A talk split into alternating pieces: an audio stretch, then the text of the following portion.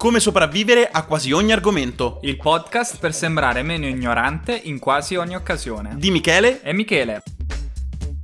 Bentornati a una nuova puntata di come sopravvivere a quasi ogni argomento. Io sono Michele e come c'è l'altro Michele. Ciao a tutti. Oggi parliamo di entrepreneurship ma anche di eh, giornalismo, futuro del giornalismo con Virginia Stagni. Intanto Michele se vuoi ricordare il formato del podcast. Ma certo, ma certo. Chi ci segue già da un po' sa cosa sono le nostre quasi interviste dove invitiamo un esperto, un'esperta in un particolare campo per farci spiegare spiegare un argomento perché ovviamente noi non è che sappiamo tutto, anzi non sappiamo niente. Solo che quest'anno abbiamo deciso di aggiungere un twist, cioè il sottotitolo Discovery. Quindi noi una volta al mese eh, faremo una chiacchierata con delle persone che ne sanno a pacchi su un determinato argomento, concentrandoci questa volta sul futuro, cioè quello che verrà in quel particolare campo. E niente Michele, io ti inviterei a presentare la nostra ospite di oggi che ci parlerà proprio di entrepreneurship e giornalismo.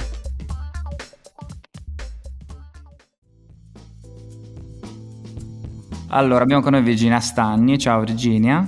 Ciao, ciao a tutti, ciao Micheli. ciao. Allora, Virginia è a capo del business development del Financial Times Forbes 30 under 30 Italia, Fortune 40 under 40. Sei più giovane di noi, come dice Zero Calcare, la gente più piccola di noi fa cose e a volte eh, questo può risultare, diciamo, scioccante. Come stai? Benissimo, benissimo. Sono molto contenta di essere qui con voi e con tutti i nostri ascoltatori. Grazie a te per essere qua, è veramente un piacere, Virginia. Ci vuoi raccontare un po' più di te?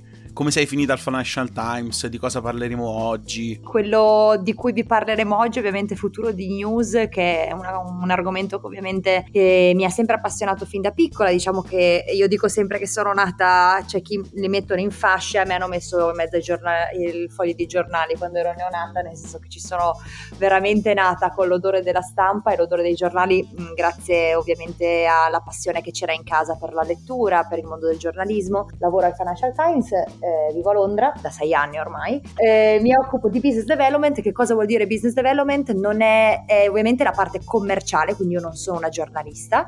E mi occupo eh, dello sviluppo di nuovi modelli di business per quello che è il nostro giornale. In generale cerchiamo di un attimo, di line- un attimo delineare quello che può essere il futuro della carta stampata e ovviamente del digitale, ma dell'informazione di qualità sul mondo del digitale. È un mondo molto sfidante, sicuramente. Eh, diciamo che il mondo del giornalismo ha visto visto e sta vivendo ogni giorno continui cambiamenti, quindi ovviamente è, è molto intrigante ma anche molto sfidante, come si dice appunto challenging no? in inglese, quindi diciamo che ogni giorno ci si alza con una sfida nuova o una, una collaborazione o una lotta diversa da, da, da fare. È un, molto interessante, mi piace molto il mestiere che faccio e spero di poter appassionare alcuni di voi a questo argomento oggi. Fantastico. Con te volevamo parlare innanzitutto di entrepreneurship, quindi perché tu hai, hai, detto che sei a capo del business development del Financial Times, però se non mi sbaglio tu non hai cominciato con questo ruolo all'interno del, dell'azienda. No.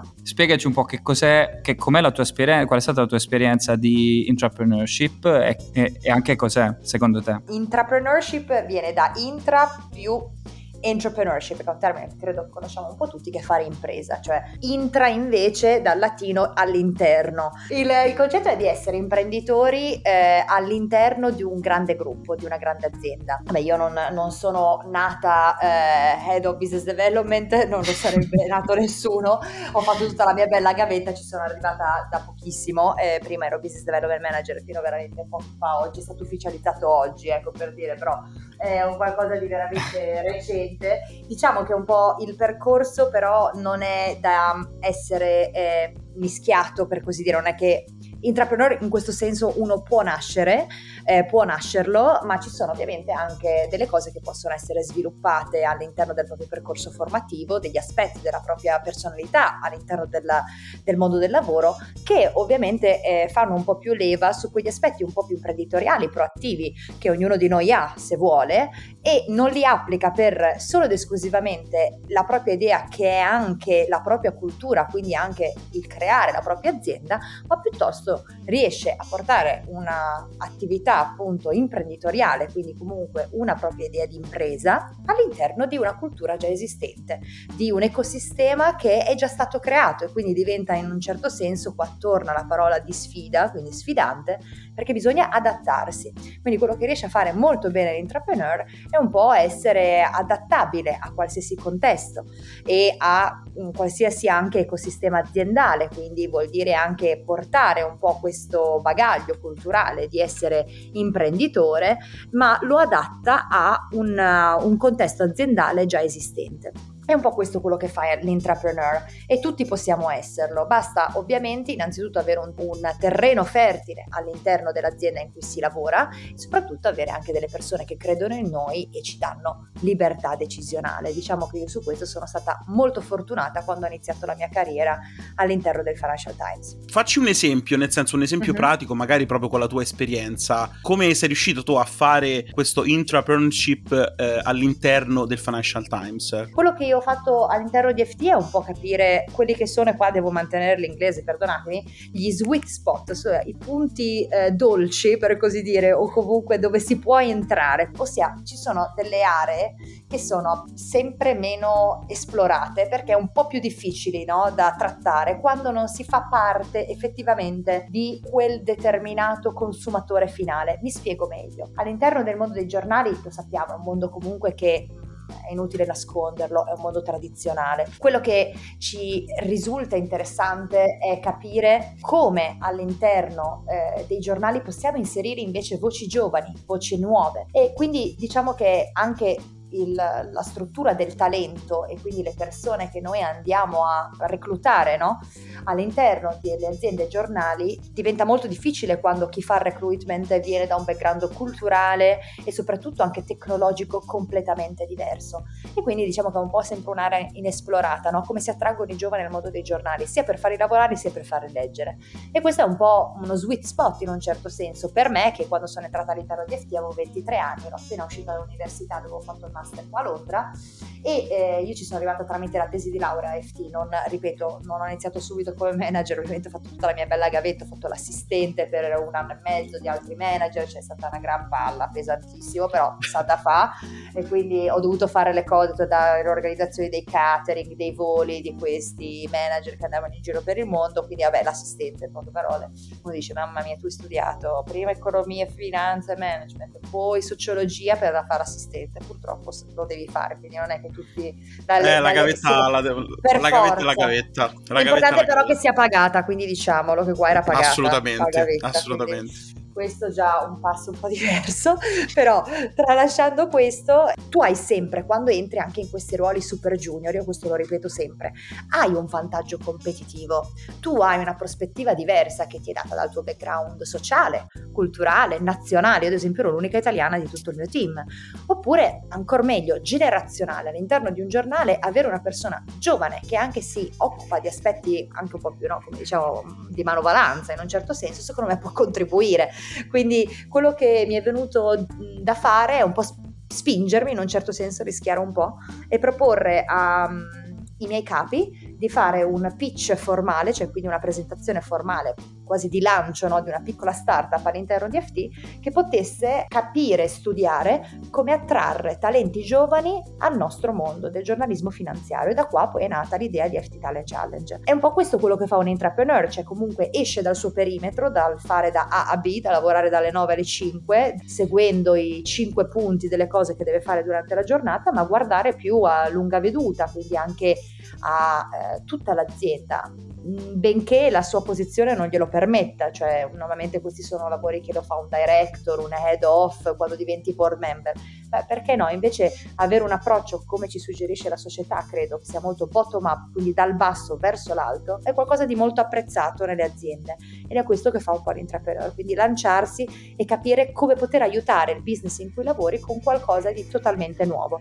Io l'ho potuto fare perché avevo 23 anni e capivo meglio l'audience, quindi i ragazzi Secondo me è molto utile anche questa cosa perché i nostri ascoltatori sono la maggior parte la fascia dai 24 ai 35, quindi persone che si spera abbiano iniziato a lavorare e che magari si stanno provando, come tantissimi anche abbiamo detto in questi giorni, a cambiare lavoro, a, a trovare una nuova opportunità. Quindi, e sinceramente anche per me, io mentre tu parlavi ho pensato come posso fare per trovare un nuovo modo, un nuovo business all'interno della mia azienda ma secondo te le nuove generazioni, se volessi proprio scegliere tre punti eh, in cui le nuove generazioni sono diverse nel modo di lavorare rispetto alle vecchie generazioni, quali sono le cose più importanti che ti vengono in mente?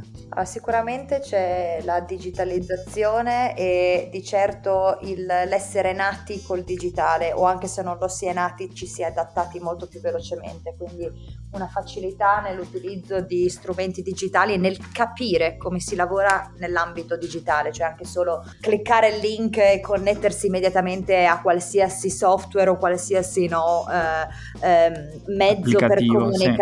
In qualsiasi modo. Avere manualità paradossalmente su qualcosa di digitale, quindi la, la manualità del saper utilizzare gli strumenti digitali. Il secondo punto, quello della flessibilità, il sapersi adattare, avere forse vissuto la crisi del 2008 ci ha fatto anche capire no, come generazione, io parlo un po' dei late millennials e poi la Gen Z l'ha vista di sbiascico, però più o meno. La crisi del 2008, quindi anche un po' tutto quello che era un modello finanziario diverso, anche come si costruisce ricchezza è un qualcosa eh, che ovviamente eh, rende molto più flessibili e anche forse più propensi a cambiare, a cambiare lavoro e a non pensare a una carriera per tutta la vita nella stessa identica azienda. Terzo punto che mi viene da dire è il fatto, si spera, che sempre più giovani vogliano lavorare per aziende che hanno valori non aziende che solo ed esclusivamente eh, fanno profitto, si va al di là e quindi l'aspetto valoriale è molto importante per la nostra generazione rispetto a tante altre. Parliamo un po' di giornalismo. Intanto eh, tu hai fatto questa cosa effettivamente nel tuo lavoro è anche cercare di capire perché i giovani non leggono i giornali, come si informano i giovani e come in realtà le testate storiche eh, che tu hai definito come un mondo molto tradizionale, cosa, cosa, pensa di fare questo mondo per stare al passo e per incuriosire i giovani perché poi loro si informino tramite queste testate? Diciamo che è un problema che sa da risolversi, cioè mettiamolo proprio così, cioè, deve essere eh, studiato, capito, ma soprattutto non deve essere, secondo me, visto con fare paternalistico in un certo senso. Aspetta, insegniamo a sti poveretti come si impara a leggere, come si pe- costruisce un pensiero critico, come si, il, come si, si mostra anche con ovviamente dando l'opportunità di leggere un determinato giornale. Quindi il concetto fondamentale qui diventa l'accessibilità. Come si rende accessibile anche un contenuto complesso?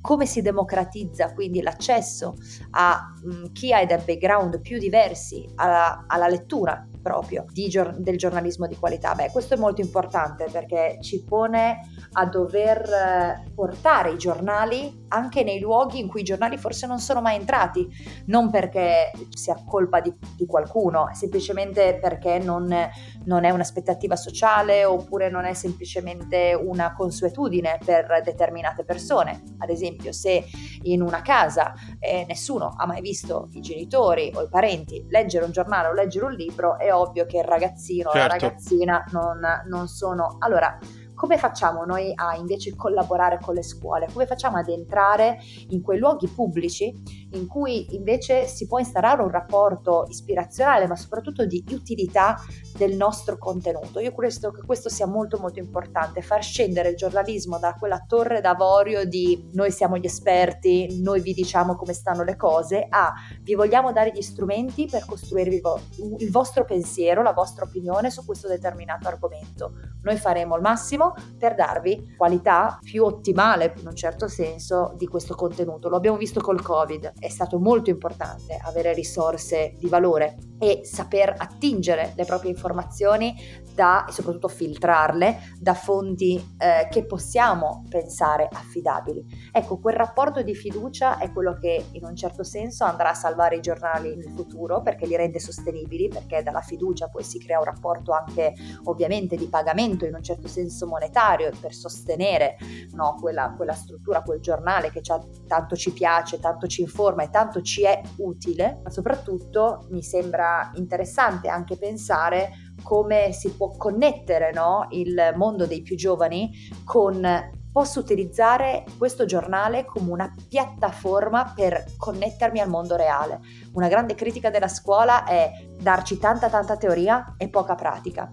I, i giornali hanno un, veramente potenzialmente un ruolo di altissima competitività nello spazio di diventare un network, diventare uno spazio per fare network e per essere una piattaforma di scambio. E perché i giornali comunque hanno i contatti con i poteri, mettiamoli così, virgolettati, hanno i contatti con le grandi aziende, in modo particolare ovviamente il Financial Times come potrete immaginare. Ecco, perché non metterli a servizio delle nuove generazioni di donne e uomini leaders del mondo? Quindi cercare di essere proprio un ponte tra il lettore e poi il secondo, il secondo passo è accogliere queste persone anche all'interno dei nostri uffici, del nostro mondo, fargli conoscere più da vicino il giornale e soprattutto renderglielo ancora più utile come piattaforma di scambio ispirazionale. Da qua nasce proprio tutto il concetto di FT Talent che è la nostra hub per l'innovazione.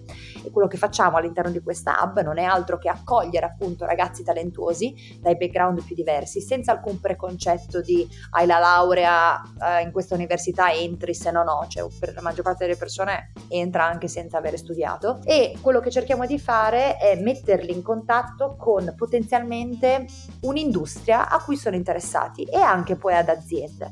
E quello che si fa in un certo senso è far capire come il mondo dei giornali vada al di là dell'articolo, va al di là del podcast, va al di là della lettura o della visione di un video, ma è proprio tutto questo mondo, appunto, una piattaforma, una vera e, pro- vera e propria in cui si possono scambiare idee, creare idee nuove grazie al dialogo con le grandi aziende che ne hanno bisogno. Noi ci mettiamo in mezzo come ponte. Vorrei farti una domanda un po' follow up per quanto riguarda il modo in cui i giornali si stanno uh, sostenendo a livello economico e come si potrebbero sostenere in futuro.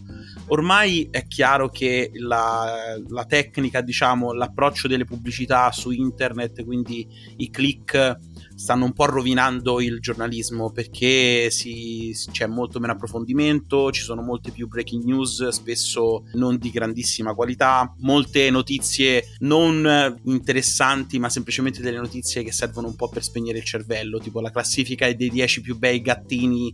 Quindi, visto che questo modello sta, è, è chiaro che effettivamente è un modello che non funziona, quello delle pubblicità, molti si stanno approcciando, come hai accennato tu, a dei, dei modelli basati su degli abbonamenti in Italia mi viene in mente per esempio il Post, che è una testata che io personalmente amo molto e infatti quello che dicevi tu è proprio vero, cioè sono delle testate dove tu ti affezioni e effettivamente sei poi disposto perché ti fidi di loro, perché ti piace come fanno la loro comunicazione, come scrivono, i prodotti che producono, ti affidi a loro e quindi sei anche disposto a spendere dei soldi. Quindi è questo effettivamente il futuro del giornalismo? Guarda, eh, esistono tantissimi modelli di business che possiamo pensare per come sostenere il giornalismo. Io credo che sia fondamentale il, mm, il, comprendere il rapporto di fiducia che si può appunto instaurare con il lettore e come puoi monetizzarlo. Questo può essere una donazione, pensiamo al modello del Guardian, non ti fa pagare l'abbonamento, tu paghi per sostenere, quindi un modello più di dono alla Wikipedia per intenderci. Il, il, modello Financial Times che è stato il primo a pensare al meter model inizialmente che poi fu anche implementato all'interno del Financial Times e eh, del New York Times e che oggi invece lo vediamo in tantissimi giornali italiani, il fatto che io ti offro la lettura di un tot di articoli poi dopo c'è un blocco e questo blocco c'è ovviamente il paywall e poi ovviamente o paghi per il servizio oppure ti cucchi la pubblicità per intenderci. Eh, il problema della pubblicità è quello che giustamente dicevi, il click through, chi ci ascolta legge ogni tanto questa sigla CTE, CTR, è il click through rate, è la percentuale di quante persone effettivamente hanno visualizzato un, un qualcosa, la maggior parte delle volte quando lo troviamo è una pubblicità e ci hanno cliccato sopra. Ogni click fa guadagnare un microcentesimo a chi ha strutturato questa pubblicità in, in qualsivoglia pagina. Questo ovviamente è un mercato saturo, nel senso che chiunque fa ormai questa cosa, no? perché si cerca di monetizzare l'attività delle persone online. Però l'esperienza di una persona che si ritrova a voler essere anche concentrata solo ed esclusivamente sulla lettura, sul capire bene no? un determinato argomento, leggere una notizia, oppure lo vuol fare in velocità, in maniera efficiente ed efficace, vedersi 500 pop-up di e tutta la pubblicità e la macchina e quel caffè e questo e quell'altro è un qualcosa che distrae. Quindi quel rapporto di fiducia di cui abbiamo parlato prima va un attimo un po' a essere disinnescato perché ovviamente io sono distratto e quindi forse scappo via da quella pagina, cerco un'altra fonte oppure la trovo talmente confusionaria che non mi ricordo neanche più che percorso avevo fatto. Quindi per questo diventa più interessante il modello di abbonamento o un modello che monetizza l'attenzione delle persone quindi il tempo speso, il tempo speso all'interno di una determinata piattaforma, che non è nulla di nuovo sotto il sole, ma è quello che ha sempre fatto fino ad oggi anche la pubblicità, comunque all'interno anche di, di, di Facebook, di Meta, insomma di tutti i social media. Il fatto che io più tengo le persone attaccate alla mia piattaforma e la espongo a contenuti miei, così come anche quelli di determinati pubblicitari, do un prezzo al tempo di queste persone e quindi questo diventa il, il, la, il quality time, eh, questo, quindi il tempo di qualità che è speso e su questo invece si monetizza. Perché sto facendo tutto sto pippone? Per farvi capire, cambiare la misura con cui io do un metro di valore al mio contenuto e quindi anche al mio successo economico, può cambiare effettivamente quelli che sono i modelli di business. Perché un modello di abbonamento funziona? Perché tu paghi il pacchetto e questo pacchetto non deve essere indorato da niente, perché è già sostenuto di per sé dal tuo pagamento. Il fatto che ovviamente tu nominavi il posto, giustissimo, il fatto che ad esempio no, è molto interessante il fatto di vedere che un podcast gratuito eh, come quello di Francesco Costa, Morning, alla centesima puntata ha detto da oggi si paga. Vuoi ascoltarlo? Ti, ti ho fidelizzato? in questi 99 episodi precedenti? Bene, allora adesso sostieni questo prodotto. Prendi un abbonamento al post, che ovviamente non è solo una doc a quel solo esclusivo prodotto, perché sennò questo atomizzerebbe, cioè renderebbe un atomo il prodotto in sé, quindi dopo si fa una marchetta solo su quel prodotto e non sarebbe di beneficio per il brand intero giornale, ma ti dà il pacchetto abbonamento al post. Questo è qualcosa che ovviamente ad esempio noi di FT l'abbiamo fatto ormai da 15 anni ed è comunque la formula che ci rende uno dei giornali più sostenibili al mondo, nel senso che ha creato un fare business sostenibile per i giornalisti, per creare un giornale di qualità. Perché è interessante avere un modello di giornalismo sostenibile? Per fare profitto? Certamente, cioè, eh, non è che siamo delle operazioni di carità, cioè delle charities o delle NGOs, ovvio che si fa profitto, ma è soprattutto per dare mezzi e strumenti ai giornalisti per fare bene il loro mestiere, dati, dashboards, software, capire meglio le cose e quindi far meglio il loro lavoro. E poi questi ovviamente fondi ti danno molta più libertà per innovare e per essere competitivo rispetto a quelli che sono i nostri eh, avversari, metto tra virgolette in un certo senso, nel campo dell'attenzione delle persone, che non sono altro che i media a larghe spanne. Parlo quindi di Netflix, Amazon, Spotify, eh, il, le piattaforme. Questo è molto interessante perché veramente ha allargato i margini eh, su cui lavoriamo da un punto di vista appunto di quali sono i nostri competitors e su che cosa competiamo, su che cosa facciamo appunto una certa lotta, fra virgolette, è per l'attenzione delle persone, per quelle pupille di cui parlavamo prima. Non è sul prodotto, non è chi fa la notizia più bella, è chi riesce a intrattenere per maggiore tempo, anche con cose di qualità. E questo è molto difficile in un'epoca in cui invece si cerca solo i gattini e le torte, come dicevi. Abbiamo iniziato la, l'intervista parlando di sfide, a me sembra una sfida enorme questa, ma anche molto eccitante. Forse il giornalismo è una delle ora adesso mi, mi lancio così, ma è una delle industrie più impattate dal, dal, digitale, sia a livello diciamo concreto ma anche generazionale, quindi sempre meno persone comprano la carta, dove i giornali appunto uh-huh. si fondavano su quello a livello economico. E a questo punto questa grande sfida ha bisogno di qualcuno che sogni un po', no? Quindi arrivo al tuo libro che si chiama Dreamers Udo, eh, quindi sognatori che fanno. Non mi ricordo esattamente quando è uscito, comunque un paio di settimane fa, se non vado errato, sì. comunque recentemente. Sì. E, um, io ti faccio una doppia domanda, quindi un po' se uh, vuoi introdurre il libro e di che cosa parla e anche, visto che il tema è sempre attuale, ma ancora più attuale, forse ancora più attuale in questi giorni, se mi vuoi dire magari che cosa ne pensi di una female leader voodoo, quindi mm-hmm. È una domanda enorme, però vabbè. Eh. Proverò ad essere eh, rapida, anche se mi state facendo delle domandone che ragazzi, se devo spiegare le cose bene, come faccio? a, a, grandi span poi ve la leggete su Amazon la recensione eh, del, del primo in surdu, ragazzi. Cioè, subito clic su Amazon. No, scherzo, ve lo racconto io, tanto ascoltate questo podcast e vi siete già letti il libro più o meno. Mamma mia, mi vendo malissimo. Comunque, eh, la mia casa editrice sarà molto contenta. Eh, allora, in questo libro praticamente io ho, riassu- ho cercato di riassumere in maniera anche molto tranquilla e leggera.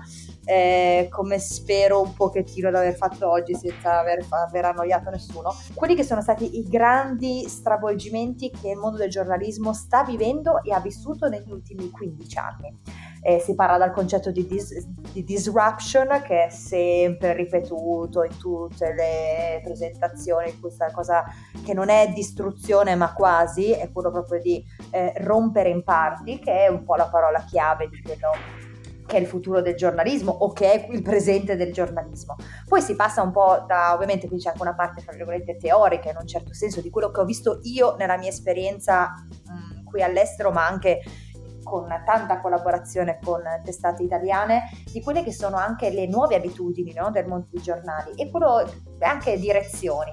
Eh, diciamo che poi c'è un capitolo abbastanza interessante, mm, mi hanno detto così chi l'ha letto, sul mondo della tecnologia e il mondo del giornalismo, quindi come si fa a convivere eh, con eh, il mondo della tecnologia che non deve essere vista come antagonista, ma deve essere vista come ciò che effettivamente vuol dire la parola. In greco antico, tecne vuol dire strumento, che in inglese mm. è rimasto molto di più perché è tool, tecne, tool, c'è molto di più rispetto all'italiano. Il fatto che sia uno strumento per fare bene il mestiere, che era quello che dicevamo prima, quindi perché un modello sostenibile è, è necessario, perché il titolo Dreamers Who Do, quindi sognatori che fanno, perché chi effettivamente può un po' lanciarsi con fare anche un po' più aggressivo, mettiamolo così, usiamo il termine giusto, aggressivo, perché eh, Barbero dice che le donne non sono aggressive, viene attacco a questo. Ah, eh, ecco. sul, eh, Spavaldo diceva lui, esatto, diceva Spavaldo. Spavaldo, Spavaldo, adesso Spavaldo, esatto. il, su quello che può essere in un, ehm, il futuro dell'impresa editoriale, quindi non pensare a giornale uguale lavoro in redazione, punto. No, giornale uguale gruppo media che lavora su diversi livelli, con diversi dipartimenti e soprattutto con diverse richieste di eh, skills, di abilità dalle persone. Non tutti devono fare i giornalisti per lavorare dentro un giornale. Io ad esempio non lo sono, ho una grande passione per quello che è il prodotto finale, il giornale, l'odore meraviglioso secondo me della carta stampata misto tra il piombo, l'inchiostro e il legno delle vecchie presse. Adesso non ci sono neanche più il legno, sono di plasticazza, però io immagino ancora faccio la romantica con il legno, così come le vecchie Royal o le vecchie Olivetti. E ovviamente però non, non, tutti dobbiamo essere giornalisti, quindi quello che è il mondo dei dati ad esempio, quante nuove figure si stanno creando e si stanno cercando all'interno dei giornali, è un mondo super competitivo in cui si creeranno tantissimi mestieri perché il mondo dell'informazione non morirà, c'è sempre più bisogno di informazioni di qualità, il Covid l'ha dimostrato, Brexit l'ha dimostrato, quindi quello che è importante è rendere più aperto il nostro mondo e far comprendere anche ad attori diversi che un ragazzo, una, ragazza, una, una ragazza super interessata al mondo del coding e un ragazzo al mondo dei dati forse non pensano al giornale come un luogo in cui possono realizzarsi, dicono oh, boh, vado da Google, vado da Microsoft, vado da, vado in giro, e vado in Silicon e invece perché non pensare se sei appassionato ovviamente al mondo del contenuto, al mondo mediatico, ha un futuro nel mondo dell'informazione. Paga meno, ma fa molto di più da un punto di vista sociale, secondo me. Perché comunque non dimentichiamoci che l'informazione di qualità, il giornale fatto bene, uguale, baluardo della democrazia. Se così fosse rimasto, un po' di questo parla il libro. No, se faccio un inciso, sicuramente forse hai eh, ancora da, da aggiungere sulla parte di female, sì. però volevo fare un inciso che mi, mi, ero scordato prima e voglio farlo. Quando hai detto del, del post e del podcast eh, morning, io mi sono iscritto sia perché mi sono fidelizzato, ma anche per proprio quello che stavi dicendo adesso, cioè credo che remunerare eh, un giornale per, per quello che fa eh, serva proprio a livello sociale, cioè i miei soldi sono spesi non, sol- non, soltanto per far andare avanti quel servizio editoriale, ma anche eh, mhm. perché in quel mondo io penso, diciamo, mi- al livello micron sia un mondo mm. migliore, cioè eh, si sta pagando qualcuno che fa qualcosa di importante, non solo per me, ma anche per gli altri. Scusa esatto. se ti ho interrotto. No, no, sei molto nobile e il problema adesso è convincere altre persone di questo pensiero nobile che hai, mo- che hai benissimo espresso. Eh, e questa è la grande sfida. Come lo spieghi a chi non, eh, se ne non frega niente, questo, magari. Esatto, appunto. Eh, però è molto importante entrare nelle scuole, vedi, perché questo che hai appena detto e che abbiamo cercato di raccontare oggi, è importante che entra, entri nelle, nelle aule certo. da subito. Cioè il fatto che, ripeto, poi... Non siamo soli nel mondo, cioè nel senso siamo in una società e esatto, esatto, la società esatto. non va avanti da sola, eh, esatto. va avanti secondo alcune dinamiche che esatto. possiamo anche influenzare. Esatto, esatto. Sull'aspetto femminile mi apre un capitolo enorme che non riesco a riassumerti in poco. Quello che posso sicuramente dire è che ci sono nuove role models, ci sono tantissime donne che hanno da sempre abitato il mondo dei giornali, pensiamo a Oriana Fallaci, ma quello che credo sia importante è capire che anche oltre al mondo giornaliste c'è anche tutto il mondo altro tantissime donne nel mondo tech che sono e lavorano per il mondo dei giornali, così come l'aspetto commerciale, ad esempio il fatto che eh, ci siano, ad esempio la nuova CEO del New York Times è una donna, la nostra chief editor dopo 133 anni plus quasi 134 di storia del nostro giornale ora è una donna. Tutti questi sono esempi per le giovani donne che il mondo del giornalismo è per loro. Vediamo sempre più volti nuovi, con eh, etnie diverse e ovviamente anche generi diversi. Ricordiamoci che non c'è più solo la binarietà, quindi il fatto di essere molto aperti a questo e metterli in prima pagina, in un certo senso, perché quello che si fa, è anche un messaggio politico. Ed è questo che è molto bello di lavoro, nel, cioè lavorare nel mondo dei giornali, perché veramente con scelte anche tattiche, no? Eh, di partnership, mh, mm, interpellare esperte donne, che ce ne sono tantissime. Il problema è che si va sempre dalla stessa cricca quando si deve fare un'intervista. Lo vediamo tantissimo in qualsiasi giornale. Adesso non voglio criticare l'Italia, è così ovunque, eh? cioè capita anche qua. Però fare quello sforzo in più di dire, ma aspetta, diversifichiamo un po' le voci. Com'è possibile che ci sono tantissime esperte e questi sono dati che potete tutti verificare, solo il 17% è intervistato sui giornali italiani.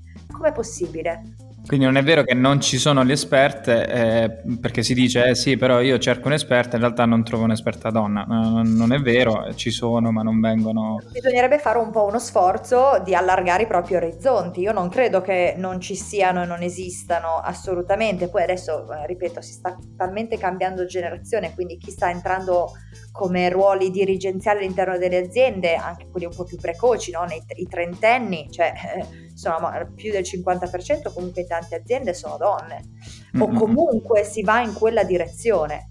E si sta facendo tanta attenzione a questo.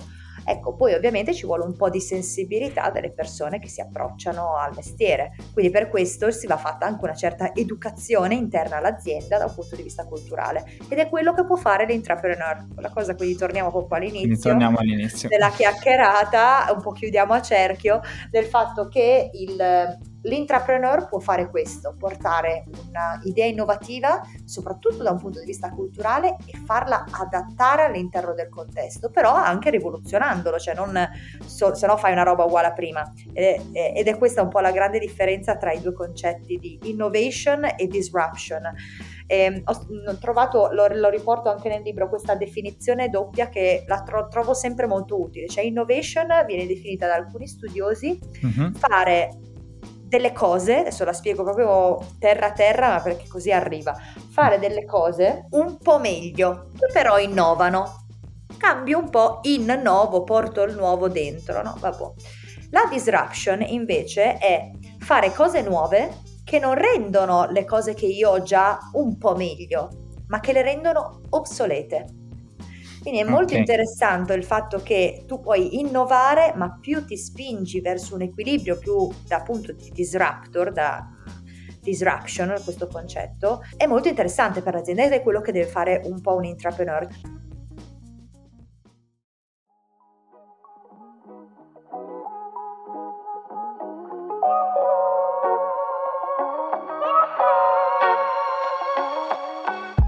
Virginia, su che social possono seguirti i nostri ascoltatori? Utilizzo, devo dire, Instagram molto più da un punto di vista lavorativo, anche perché proponiamo attraverso i canali, come mi trovate Virginia Stein, si chiama Virgi Everevi, ma mi trovate con Virginia Stein, tutte le opportunità che noi cerchiamo di portare per i ragazzi. È un po', diciamo, un po' la vetrina eh, dove racconto un po' i miei pensieri rispetto a quello che può essere il mondo del giornalismo, eh, ma, ma soprattutto ci sono tante opportunità e ci tengo, dato che siamo parlando con ascoltatori italiani che proprio a, abbiamo appena lanciato una nuova iniziativa col Sole 24 Ore che si chiama FTX Made in Italy eh, Challenge che cerca 100 innovatori da tutta Italia per lavorare insieme per, un, durante una settimana a maggio su quello che può essere il futuro del Made in Italy nel mondo. Lo faremo insieme a esperti del Financial Times, esperti del Sole 24 Ore, un'esperienza totalmente gratuita, dovete solo iscrivervi, applicare e eh, trovate tutte questo genere di iniziative, queste opportunità sia ovviamente su Instagram che poi ovviamente anche su LinkedIn. Michele, ti inviterei a ricordare i nostri social. Ci potete trovare come sopravvivere a quasi ogni argomento su Facebook e su Instagram sopravvivere trattino basso quasi, quindi siamo su questi due social. Fateci sapere cosa ne pensate di, di, questa, di questa prima quasi intervista di questa stagione. Grazie ancora Virginia. Grazie mille a tutti, grazie ai nostri ascoltatori e attendo il vostro feedback che è sempre molto utile per imparare e crescere. Buona serata e buona, buona continuazione. ciao ciao.